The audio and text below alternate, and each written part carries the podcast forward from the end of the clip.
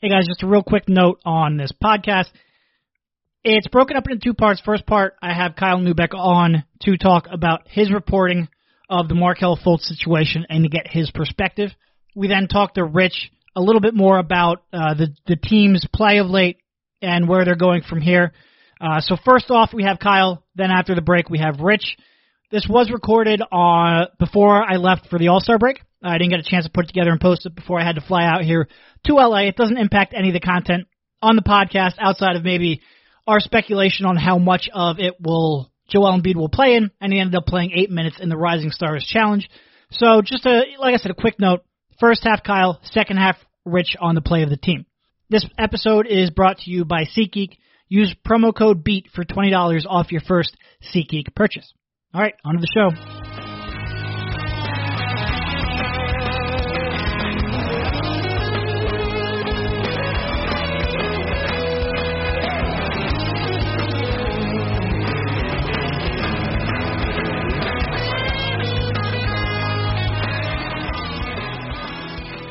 Welcome, everybody. This is Derek. I'm joined by Kyle and Rich on the latest Sixers Beat podcast, a part of the CLNS Media Network.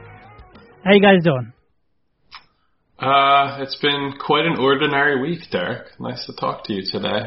Everything about it has been ordinary. We, of course, talked about much of the Markelle Fultz stuff on our radio show Tuesday night. You can actually check out Kyle's Twitter. You can download that episode. But we will talk more about that today. We'll get into a little bit of the team's recent play. 5-game winning streak capped off last night with a win, a 104-102 win with an incredible second half. We all joked at halftime that, typically, we've mentioned this before, but you can't really see in press row, so we tend to go back and rewatch a game. There was no interest in rewatching that second half, but then they came around and had the most unlikely no interest in rewatching the first half, then had one of the more unlikely second halves of recent memory. So we'll talk about a bit about the recent play as well. Maybe if we're completely and utterly bored, we might talk a little bit about All-Star Weekend. But we do have to start off with Fultz, and I guess we'll start off with Kyle's article over, I guess it came out Monday? Yeah, Monday, right? Yeah, Monday morning. So, Kyle, why don't give us, kind of the TLDR version of your report and really focusing on the new information that we got out of it. Okay, so I want to start with something that I thought was glossed over in the public reading of the report. I included some details on the fact that Markelle Fultz was shooting jump shots in late October, all throughout November, and in early December, all periods where the Sixers said he was hurt, he was out indefinitely, he was away from the cameras.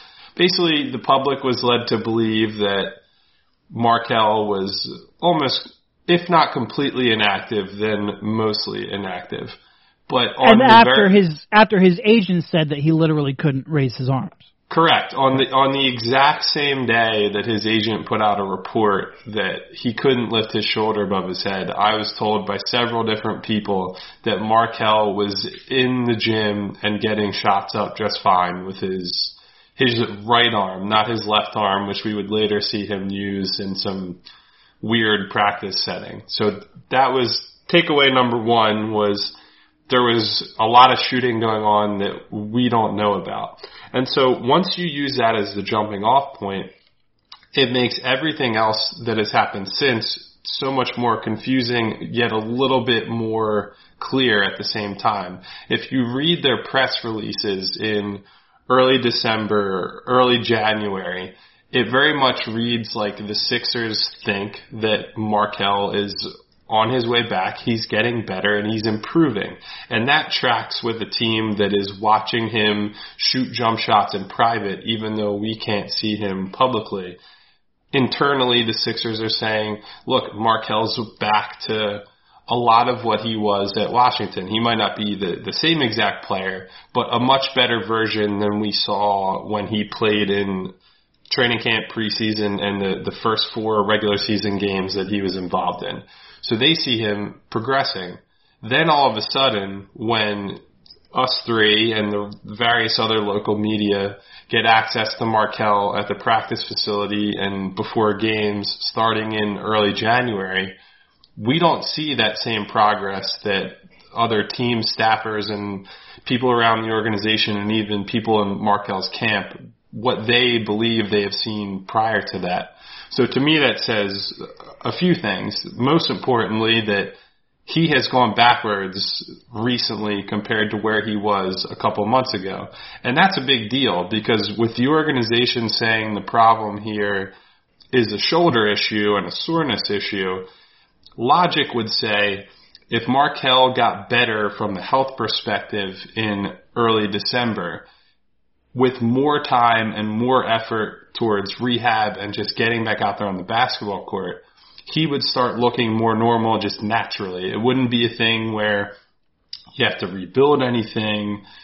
It would just, once he's healthy, it's full go. I mean, that's a pretty basic understanding of how health issues works. But that's not been the case. And other details that I included that sort of picked up a lot more was the fact that they've used VR training to give him just another look at what he's going through. I think a lot of people...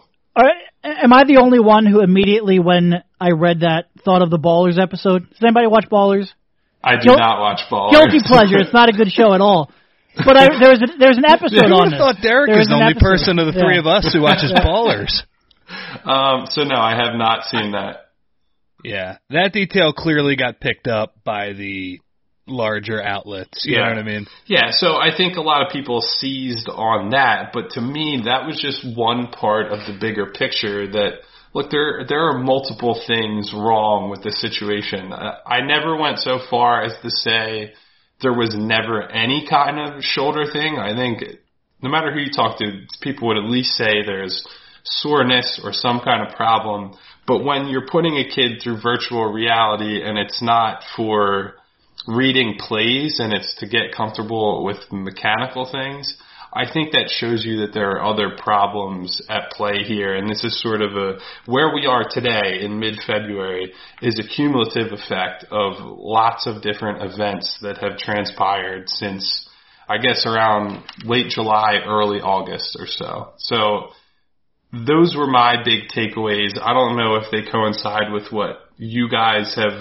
gotten out of this. I know that you've done various reporting on this as well and have talked to different people, so I'm interested to see what you thought the big takeaway was from this whole circus. Well, I think first of all, going back to kind of like the progression of it, you can look at their press releases. October 29th, he's doing PT. November 19th, progressing towards full basketball activities. December 9th, elevated on-court basketball activities. January 2nd, final return to play program, final stages, whatever. January 9th, 5-on-5. So you can clearly see the more optimistic nature of each press release there and the fact that the team thought he was making real legitimate progress in return. And that jives with what you've said, that jives with what I was told and what I said. As we got through December and as we got into late December, early January, the team legitimately thought he was on his way back to returning. And what happened from then until now is kind of the unexplained portion that I don't think you or I necessarily have the answer to. Neither of our reports really focused on that, not because it's not a huge story. It, of course, is. We just don't yet have that fully fleshed out. But I think that timeline and also then the fact that he's been shooting the entire time, to me, if I was a fan, that would have been the biggest takeaway for me. And one of the things you kind of left open in the air is, well, they still don't know whether or not he changed. They worked to make modifications to his shot in the summer. And that was kind of, okay, so I guess one thing I would say, people question, because whenever you see a report, you always question anonymous sources. I get that. That's kind of the skepticism you should have as a reader. So when two reports come out within 2 days of each other, you question that. Is this something that a party involved is trying to get out? And I guess what I'll say is the timing isn't coincidental. It's more that I was working on a report of a much larger scope, and after yours came out, I crossed off 70% of my report, and that's why – and kudos to you for getting that, by the way. But there was some overlap in what we were working on. So after yours came out, it's like, okay, there's no point in me releasing the report I was going to release. Let me fill in some details. And this is stuff – nothing that was in my report, which is basically that people who had seen Markelle Fultz's workouts over the summer saw a change in shot dating back to before his draft and saw a desire to change his shot throughout August and into early September. And basically the fact that he then came to camp with shooting mechanics that weren't yet prepared to play basketball at an NBA level.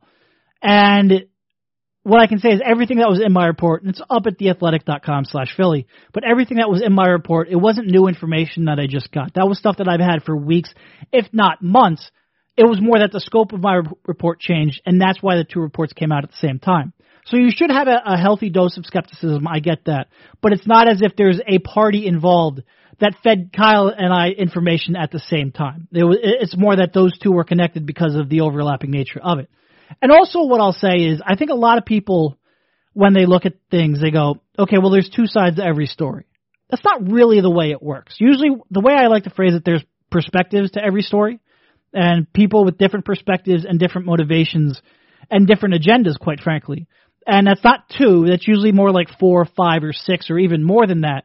And what you do is you talk to all these different perspectives, the player, the trainer, the agent, the doctor, the front office, the coaches, former players, other teams. You talk to everybody you can.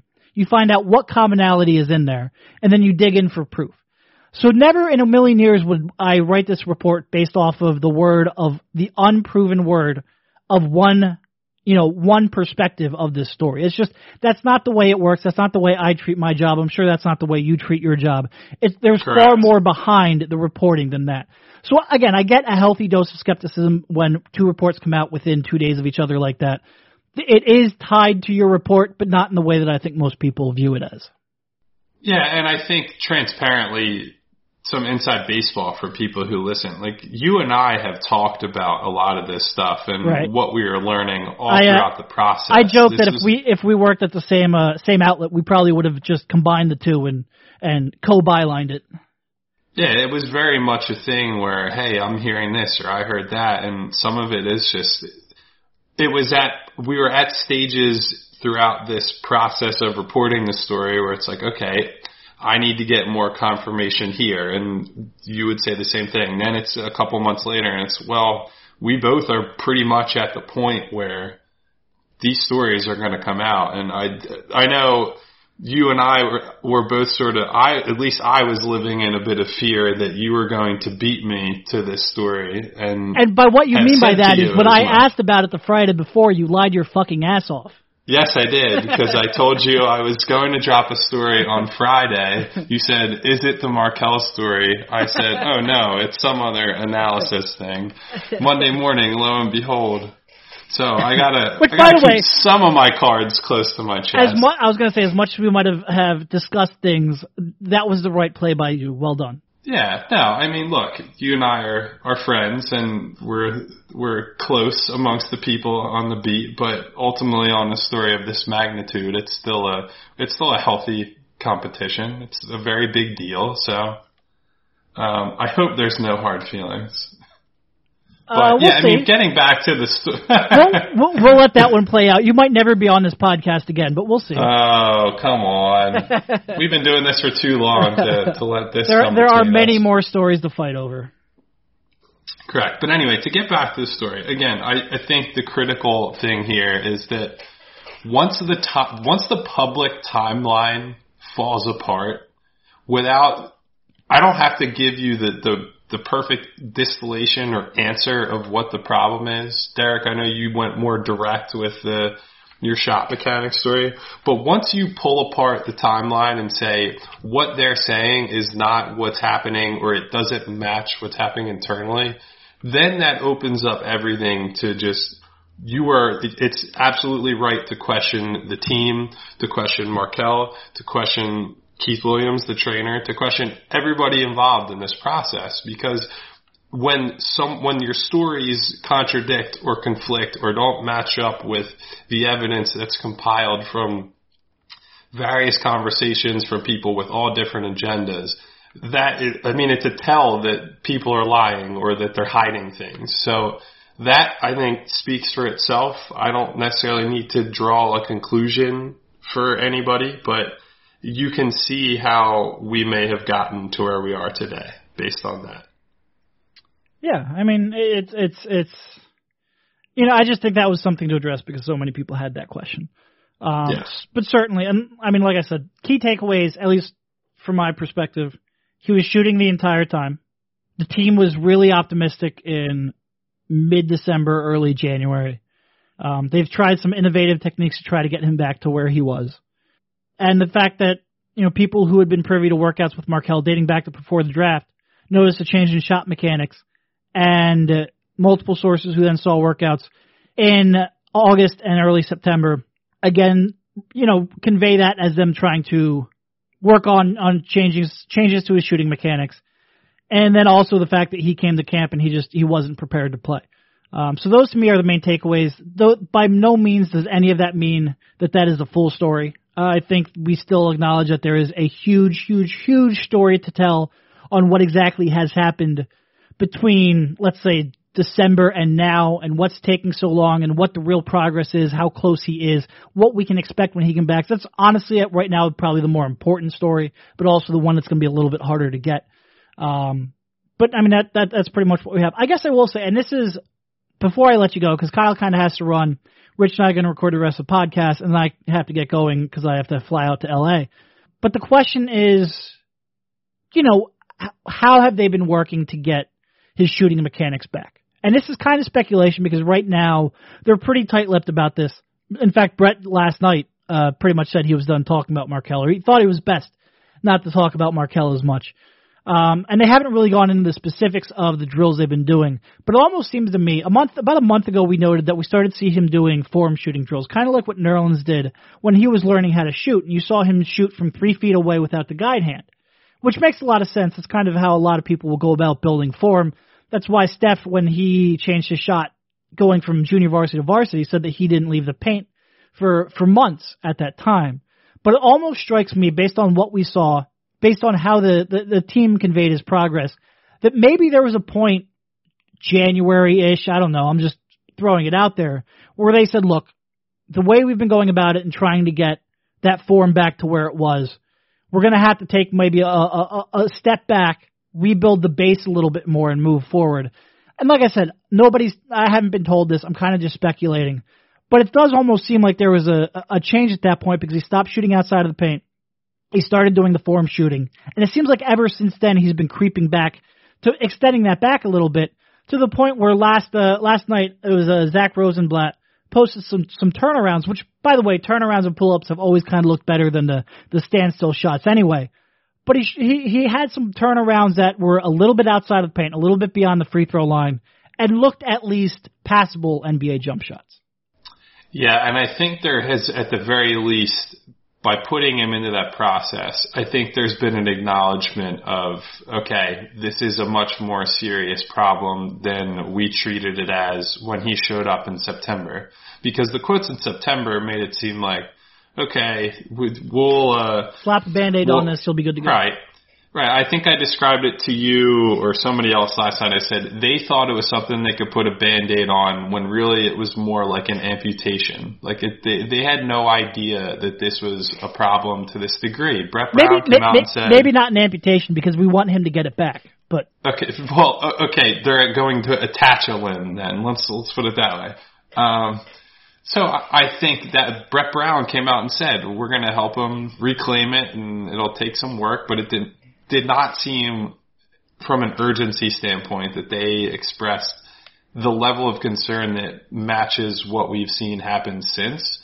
And, I mean, it's easy to kill them for it. They certainly share blame in this because he's under their control for the last however many months here, 4 months, 5 months, and has not gotten a whole lot better. But at the same time, this is such uncharted territory that it's like, well, if a kid came back with a weird jumper and I was the coach, I don't know that my first thought would be, we need to completely rebuild it and he's not going to be able to shoot anymore, especially when you specifically drafted him because of his jumper. So it's a very confusing situation that has changed a whole lot in the months since they learned it was a problem, and I imagine there will be plenty of twists and turns in the months ahead. Yeah, and look, I guess if I'm looking for an explanation on why It looked like he was making progress in December. Mid-January, it looked like he took a step back. And this whole thing has taken much longer than any of us expected. Changing his rehab and his return to play program, if you will, changing it midway through and now making progress now is probably the most optimistic of all the possible explanations, rather than it just taking this long. Like maybe taking the wrong approach at the beginning, now having the right approach and building up from there. That would be kind of the best case scenario. Yeah, so all right. One last thing before I go. I just want to say you and I have taken some grief, Derek, in terms of like just leave the kid alone, all that stuff. I don't think any of the reporting that we have done, there's been no objective here for us to say we want this kid to fail or we're doing this to shame him or anything else. The entire reason these stories have come out and that Derek and I have been working on this stuff is because it's a story that is critical to the fans. It's something that the organization has clearly been a little deceptive on. There's been just a lot of stuff going on here that it is our job to report on what's going on and let people know this is what's happening behind closed doors, behind the scenes. And like personally, I would love for Markelle to come back and be the really entertaining and tremendously talented basketball player that we saw at Washington.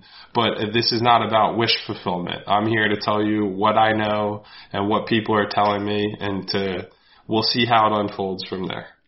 No, I would say Kyle and I, we got cursed at on the radio, live on the radio the other day because we wouldn't call Markelle a bust. I think of most people, we're probably much more in the wait and see and the recognizing his talent mode than maybe the average fan out there. We're certainly not rooting for Markelle to fail, but we do have a story to tell. And thank you, Kyle, for jumping on. You do have to get going, so we will let you go. One final question: do you think he will play this year? I do not think he will play this year just because there's no evidence recently to suggest that he will. I wouldn't rule it out altogether, but if we're putting odds on it, I don't think they're good. And I think it's a lot more likely that we're not going to see him return until next season. All right. Thank you. And after this short commercial break, we will bring Rich on. All right. We're going to talk to Rich about the team's recent play in a bit. But before we do, a quick word from our sponsor, SeatGeek. Are you like me, looking to buy tickets to the upcoming Phillies season? Perhaps you're out in L.A. for the NBA All-Star game this weekend? Buying tickets to sports and concerts can be complicated and confusing, but there is a better way to buy with SeatGeek. SeatGeek is the smartest, easiest way to get tickets to every type of live event. Whether you're searching for a last-minute deal, planning a night out, or need to find the perfect gift, SeatGeek helps you find the best seats at the best prices, fully guaranteed. Opening day baseball has been a tradition in my family dating back decades. And when I went to buy tickets for opening day this year, I knew exactly where to look, SeatGeek. Not only could I find my tickets within minutes, but I always had the peace of mind that I was getting the absolute best deal possible. SeatGeek is designed to make your ticket buying experience easier than ever. SeatGeek saves you time and money by searching multiple ticket sites to compare prices and find amazing deals. And to get the most bang for your buck, SeatGeek grades every ticket based on value to help you immediately identify the best seats that fit your budget. Plus, every purchase is fully guaranteed, so you can shop for tickets on SeatGeek with confidence. Best of all, our listeners get $20 off their first SeatGeek purchase. Just download the SeatGeek app, enter promo code BEAT today. That's promo code BEAT for $20 off your first SeatGeek purchase. Hey, Rich. How you doing? I'm good, man. You're, believe it or not, you were actually on the phone during that first half of the podcast, but we kind of let Kyle go because he had to get going. I guess real quick before we get into the basketball talk, which we do want to do because I think we're all at this point a little burned out over the Markelle stuff. Did you see the videos posted by Zach last night before the game? Yeah, I saw them this morning when you tweeted them out. Did you have any real opinions on them? Well, my first opinion was I've been showing up early for the games over the past couple weeks, and I basically every time I show up, it's the night he decides to not shoot before the game. Right. So, yeah, as far as what I saw on video, I don't think it looks great, But it was outside of the paint, and it did look functional, at least a little bit. I will say it is really weird that his turnaround jumpers seem to look the best. Yeah. That a shot where you're spinning your body and you're basically out of control, how that looks better than literally just pulling up with your shoulder square to the basket. Yeah, it would be a great question. Why is it maybe there's less thought when you're reacting like that? Is it maybe that's what he was more, he did a little more of growing up. Maybe he always seemed like he used a dribble or two to get himself in a rhythm. And maybe his muscle memory is just more formed than that, and it's easier to revert back to. It would be a really good question I'd love to get answers to.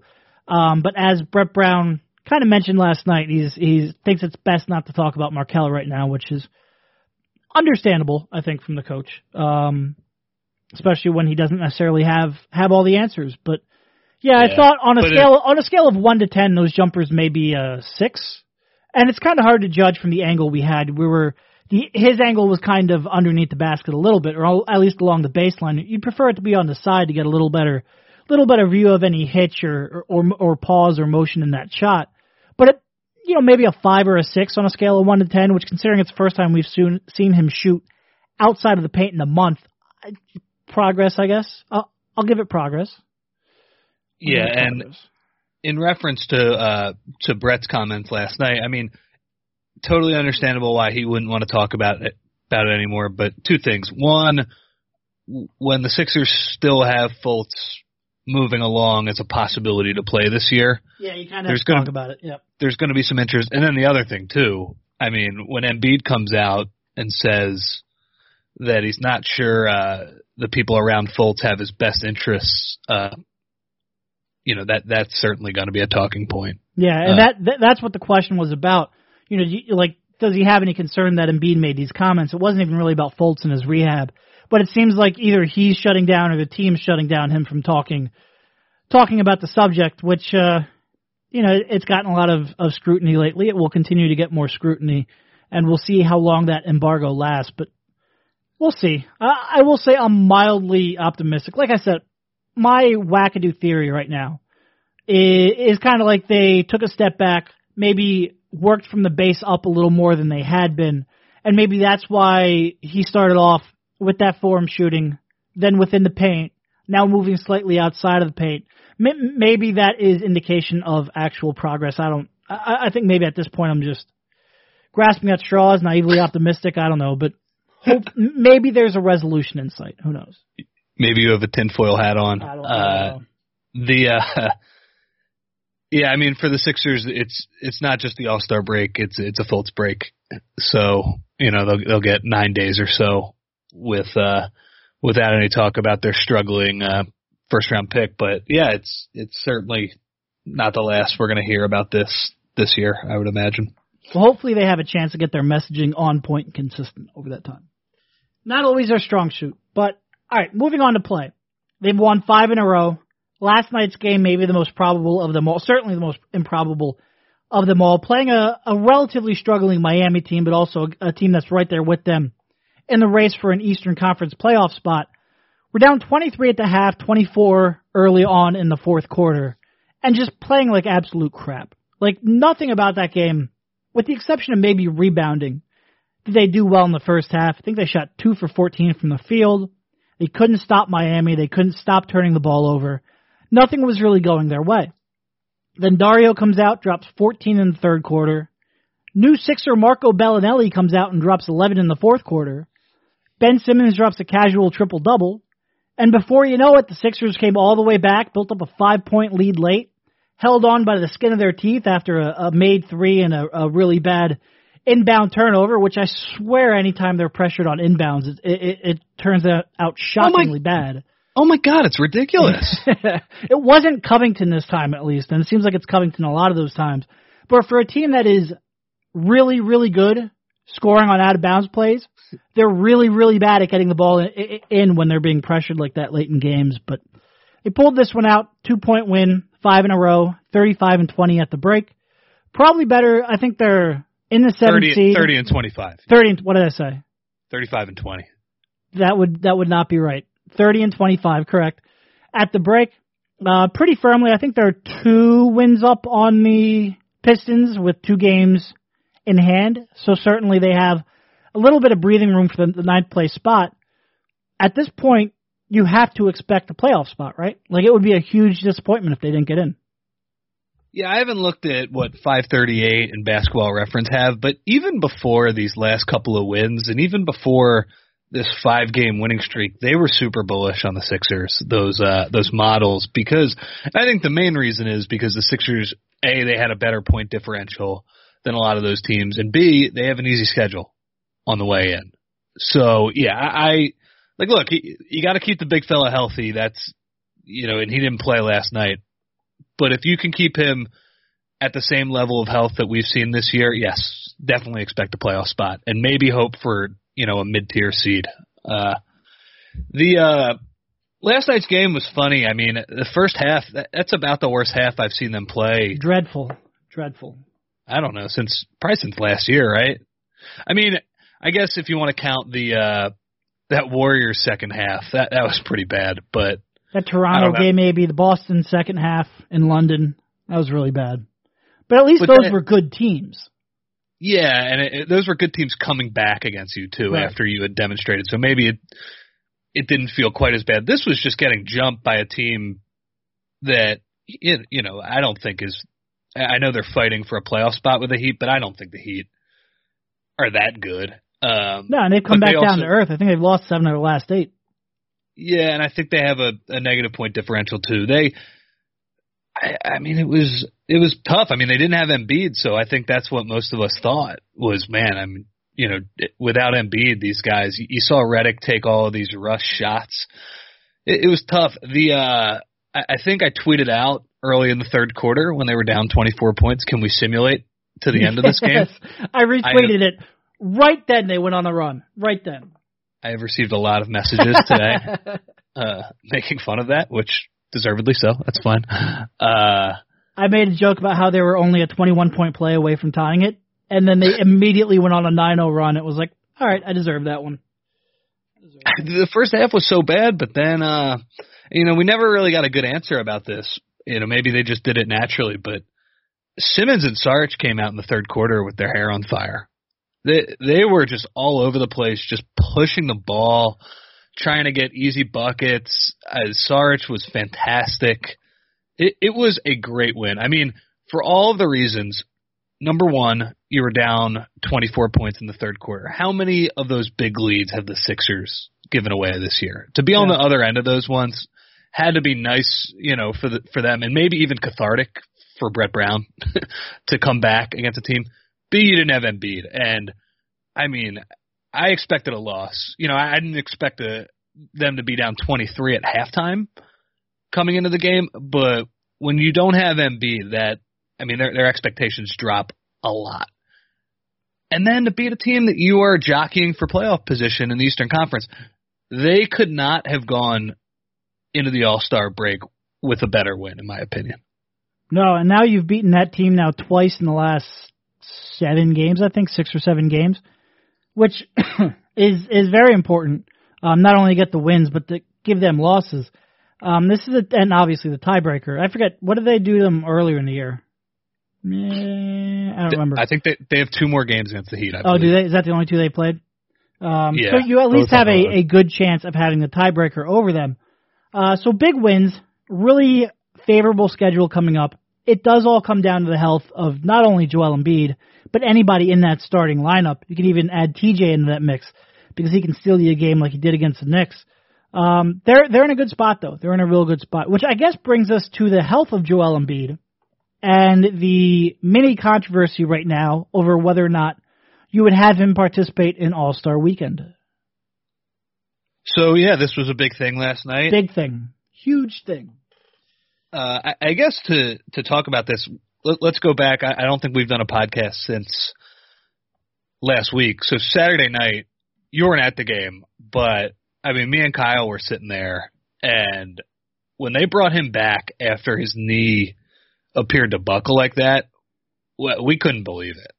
And, I mean, you know, after the game, we kept asking him questions about it, and he eventually said, guys, stop asking about my knee. I'm fine. And, I mean, it appears that it was. So, I mean, God, that fall did not look good at all, though. And when you combine with him running into the bench at the end of the third quarter, there was reason for concern. Maybe I just have a form of Sixers PTSD after watching him. I mean, it was the same exact thing as the Portland game last year, right? And, you know, I think the Portland game he landed and slid, right? Am I remembering that right? Or was that the Houston game? I forget.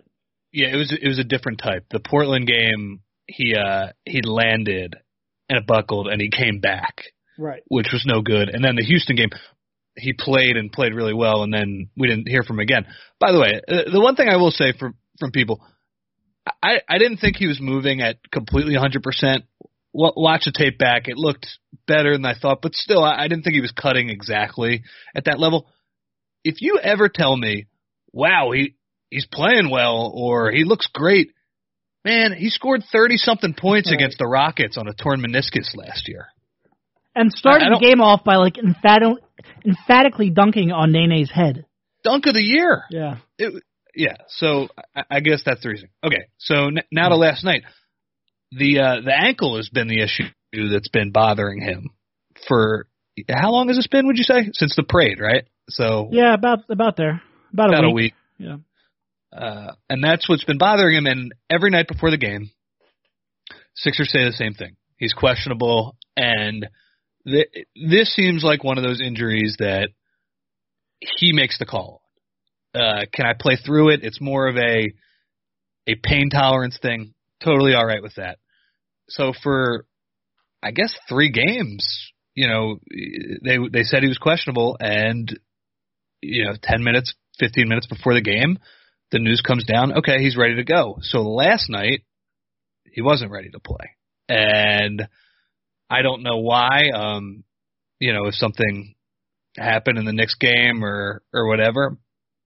And now there's a controversy over whether he should play in the in All-Star Weekend. To that point, I'll say a couple things here.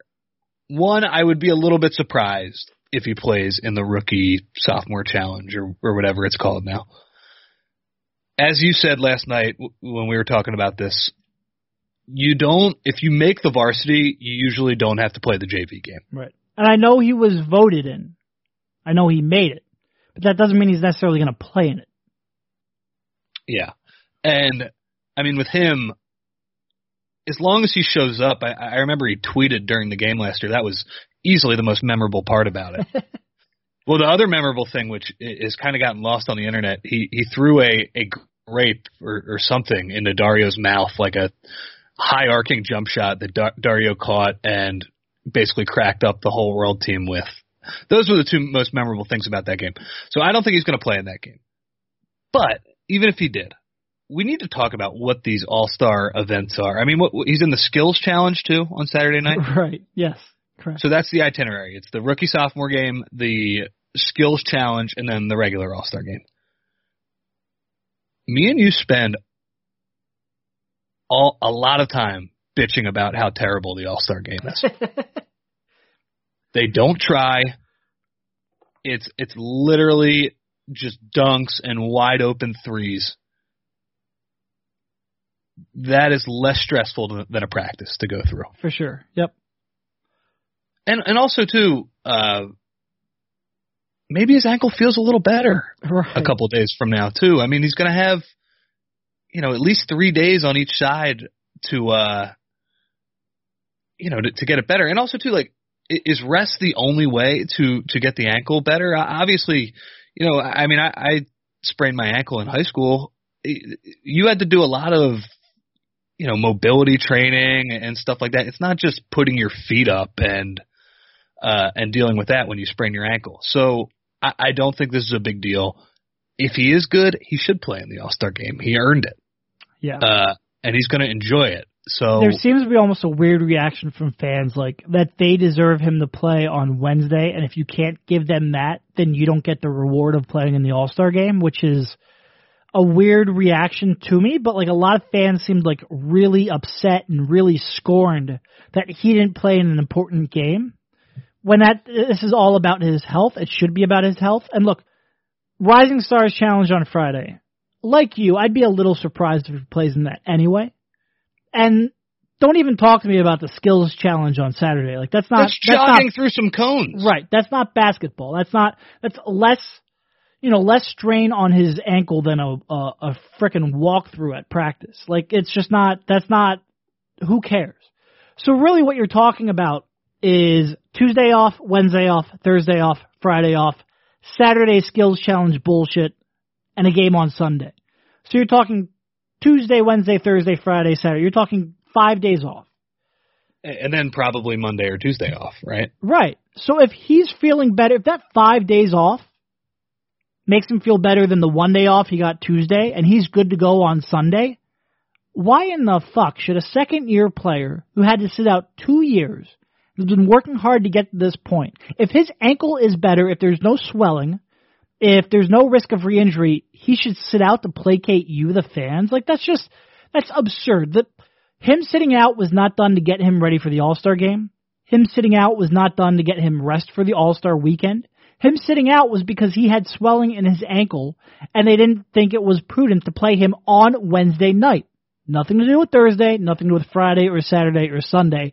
Wednesday night. And I will say, watching him warm up on Monday during his pregame, his pregame routine, I saw him grab his ankle a couple different times. And you wonder whether or not that was nagging him at the time. He played through it on Monday. But I do think there is something with the ankle. And like we said, if a couple more days off he's ready to go for the All-Star game, he should get that reward. It was a very, like, I think a lot of people, I got everything from, he's glass to he doesn't, he's more interested in the All-Star game. It's nothing to do with it. He felt like it, he and the team felt like it wasn't prudent for him to play that night. He's played, before that, he played 17 of the last 18 games. He's been playing through these bumps and bruises. He's been playing through injuries. He's been playing, by the way, at a superstar level, even when his knee soars, even when his ankle's sore. He's been producing night in and night out. He should play in the All-Star game if he's healthy. If he's not healthy, I agree, don't play. But if he's healthy and good to go, I have no problem with it. I mean, the point boils down to, playing an actual NBA basketball game is a lot more stressful than any of these things he's going to be doing this weekend. Absolutely. And it boils down to why I was concerned on Saturday night. If he's not feeling great, then why play him on a Wednesday night in February against the Heat? I know that's an important game, or why play him on a Saturday night in February against the Clippers? It just... doesn't make sense. And like you said, too, in general, you should be thrilled with how much he's playing. 17 of 18 games, he's playing back-to-backs now? Yeah, so that was a little bothersome, but I think we can probably move on from it. He should play in the All-Star game. I am sure he will be more excited than anybody else there about getting on that stage. That will mean something to him after all he's been through and how much he loves the bright lights. So, this experience, while I won't be watching, you'll be there. While it'll be the first All-Star game I've watched in years.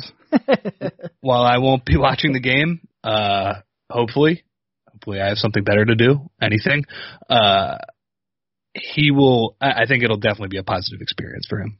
It's a shame the Sixers didn't get anyone in three-point shooting contest, because that's the one I still enjoy watching. But they should let him do it. Oh, he'd get through like a rack and a half. Oh, it'd be hilarious. Yeah. Cool. I mean, I guess, any thoughts on Belinelli's debut? Yeah, I mean, I wrote about it today for The Athletic. You can check that article out there.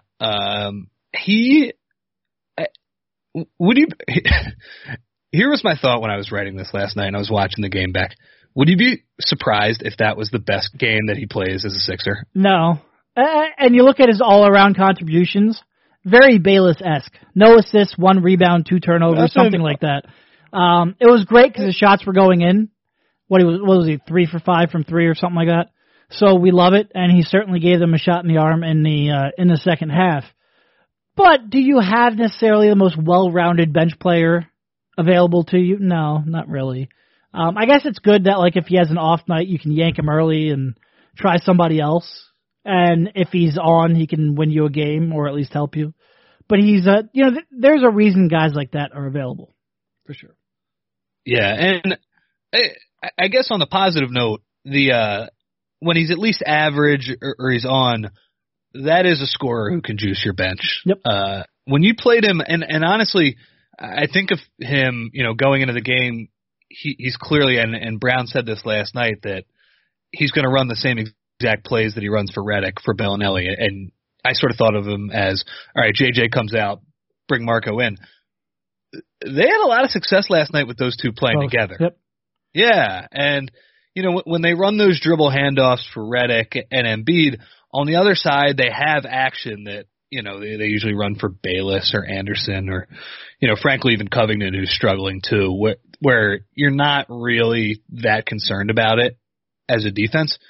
All right, if that's Belinelli flying off a couple screens, you at least have to keep a watchful eye on that end of the court. So, yeah, it's just another element that the Sixers will have. Like, you know, when I wrote that today, the main thing I was trying to convey is, okay, this is going to be one of his better games. Like, right. I'm not saying the bench problems are completely solved or all hail Belinelli. He is, you know, the best bench scorer in the league. But it does give them another option in an area where, you know, they were lacking. And, you know, I think you're going to see a lot less of Bayless now. Yeah. I mean, at the very least, over Bayless, he has a little more of that off-screen gravity, which I do think has a lot of value, especially, like you said, on weak side off-ball. Like, you have to pay attention to him a little bit more. Another option late in games as a free-throw shooter. He was shooting like 93%, I think, for the Hawks. Of course, they tried to get it to him late in the game and weren't able to do so successfully. But in theory, if you can get the ball inbounded, he is a reliable option there. And with Redick and Dario there as well, they have they should have some good options for late game free throw shooters. But yeah, he's not, I wouldn't look at him and say, okay, well, he's going to be your consistent spark off the bench. He's going to consistently give you what he did last night. But hopefully you have a couple of hot games where he can steal you a win or put you in a position where you can maybe pull out a win you shouldn't have otherwise done so. And, hey, you got him for free. You didn't even have to give up a second-round pick, so there's no real room to complain. The Sixers have stolen a couple wins with their bench players this week with TJ's performance on Monday night. Now, I mean, to say they stole that win, I mean, they would have won probably anyway, but to have TJ terrorize the Knicks again was huge too. So, yeah, I mean, to go in, they talked about wanting to go 5-0 on this stretch, and I think, like you said earlier, you know, we talk about Fultz a lot, and deservedly so. That is one of the strangest situations going, and it doesn't even look like it's close to being resolved yet. But the team on the floor is playing really well, and they're in a good spot. Yep, should certainly make playoffs in my mind. Should be able to compete in the first round. Can they win? It obviously depends very much on the matchup. I was thinking that they're basically trying to play no whammy with Cleveland, in my opinion. Yeah. If you can get Boston or Washington or even maybe Toronto. Milwaukee sneaks up or something. Toronto's a real good team. They're a real good team. I think they'd lose to Toronto. But if you could find a way to get Boston or Washington, that could be an interesting series. Yep. They certainly have a matchup not many opposing teams are equipped to deal with, which always gives you a puncher's chance, as does a consistently good defense, which I checked since Christmas Day. They have the number one defense in the league.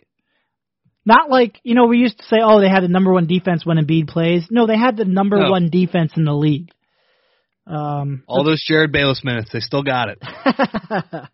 That's pretty incredible. It's pretty incredible. I want to mention one more thing, too. We talk about how good he is all the time. Ben Simmons is awesome. Yep. And by the way, Donovan Mitchell is getting a lot of hype for Rookie of the Year. He's having a great season. He's not the Rookie of the Year. Fantastic. I think he could be a borderline superstar level player. He's not as good as Ben Simmons is this year. No. It just... think about, let me see his line. He had 18 points, 12 rebounds, and 10 assists last night. That was just organic. He's not even trying to get these triple doubles. Like, when you would see Rajon Rondo back, you know, a few years ago get these triple doubles, he'd be just, you know, he'd be going all out for these rebounds, or Westbrook or something like that. Ben just gets these easily. And I mean, you know, we talk about the offense. God, his defense is so good. Yep. No, Westbrook last year was the worst. And that's why, that's part of the reason why triple double designation is completely dumb.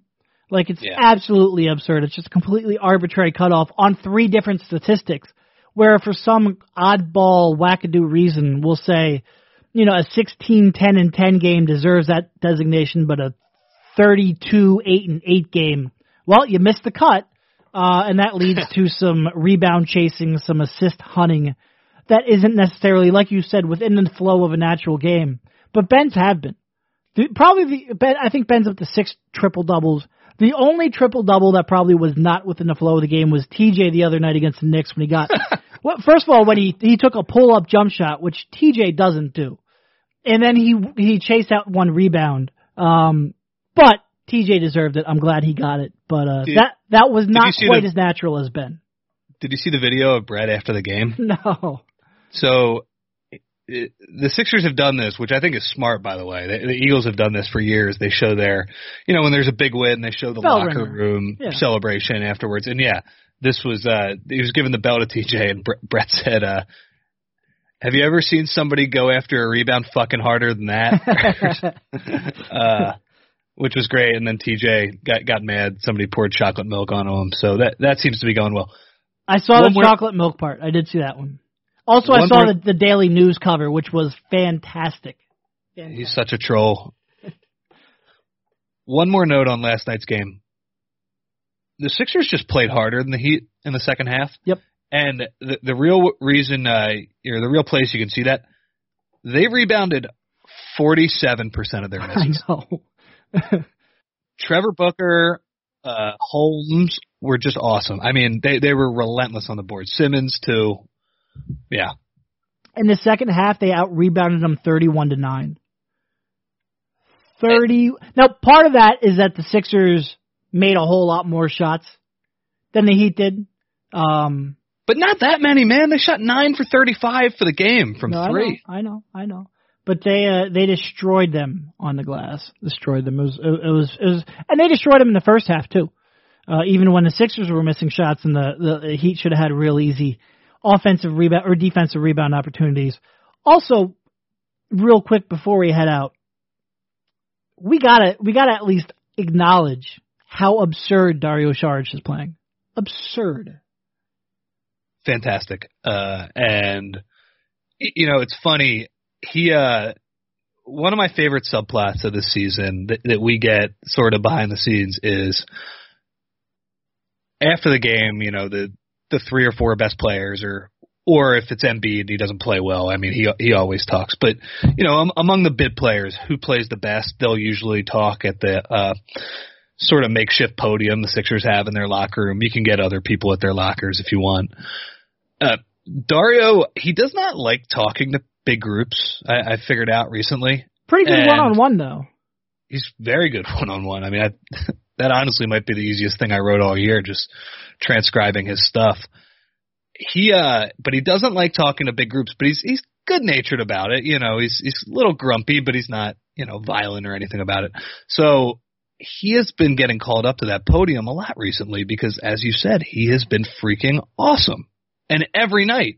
He's been awesome. So a couple nights ago, he got in an argument with a couple of the PR people who wanted him to go up to the podium. He basically said, I didn't play that well. What? I shouldn't have to do this. And I looked down at my phone just to check the box score. I think he shot 4 of 6 from 3 and 8 of 11 from the field for 18 points with maybe like 8 to 10 rebounds. He was awesome, and he's sitting there. Well, I don't want to talk about this. I didn't play that well, and he's been great. He's had to go to the podium pretty much every night because he's just been so damn consistent. He got up there the other night and he was kind of grumbling about it. He goes, "Okay, you got 3 questions. 3 questions." And he, of course, ended up taking more, but he has a little bit of a playful side to him like that. Over his last 22 games, 17.6 points, 6.9 rebounds, 2.9 assists. Really good numbers until you get the percentages. 48.9% from the field, 46.2% from three, 94.9% from the line. Those numbers go from really, really good to absolutely fucking incredible because he doesn't have the biggest role on this team. Not with Ben Simmons, not with Joel Embiid, not with eventually Markelle Fultz. He has to be able to find a way to be effective in the role and with the touches that he does get. And putting up that kind of efficiency as a third or fourth option, that is so much, like if you would have listed out all the things that you could take away positive from the season, Embiid healthy, obviously number one, playing at a borderline MVP level, obviously a huge deal. Ben Simmons looking like a legitimate All-Star year one, huge deal. Dario Šarić taking that step into being a hyper-efficient role player, enormous, enormous. And as we saw last night, when Embiid is out and he needs to do more, he's happy to do that too. I mean, he was hunting shots last night. But yeah, he, you know, we questioned it coming into the year. Could he fulfill this role where he doesn't get the ball that much and he needs to be an efficient shooter? And so far, this is about as good as you could ask for. Yep, absolutely. Always believed in Dario. Questioned the fit a little bit. Looks like he's answered that question. So he's a very key piece. He's a very key piece. And also, I mean, to your original point about how well the Sixers are defending. You know, we worried about the fit with Simmons and him defensively. Look, you've got two pretty not-so-great defenders in there, in Dario and JJ. Hey, fucking A, they're still the best defensive team in the league. They're fine, yeah. When you got three studs like Simmons, Covington, and Embiid alongside of those two guys, you can do a lot. You can do a lot. And the fact that we can lump Simmons into that group, another fantastic development. Just huge. Yep. Huge. He blanketed D-Wade. And again, D-Wade's old D-Wade, but he blanketed him last night. We thought that last shot was going down, though. Oh, it was, 100%. Look, Ben contested it, but it was a straightaway three. Wade got it up. It looked on target from where we were sitting. And, ooh, boy, has that three gone in a lot of times over the last few years. I feel like they're shooting 90%. On that hoop, that three has gone in all the time. Right. On that. Yeah. The Super Bowl mojo continues. Yep. All right, that's all I got. Yeah, me too. All right, well, thanks for jumping on, Rich, and we will talk to you soon. All right, man, I'll see you. You've been listening to the Sixers Beat right here on LibertyBallers.com and LibertyBroadcast.co.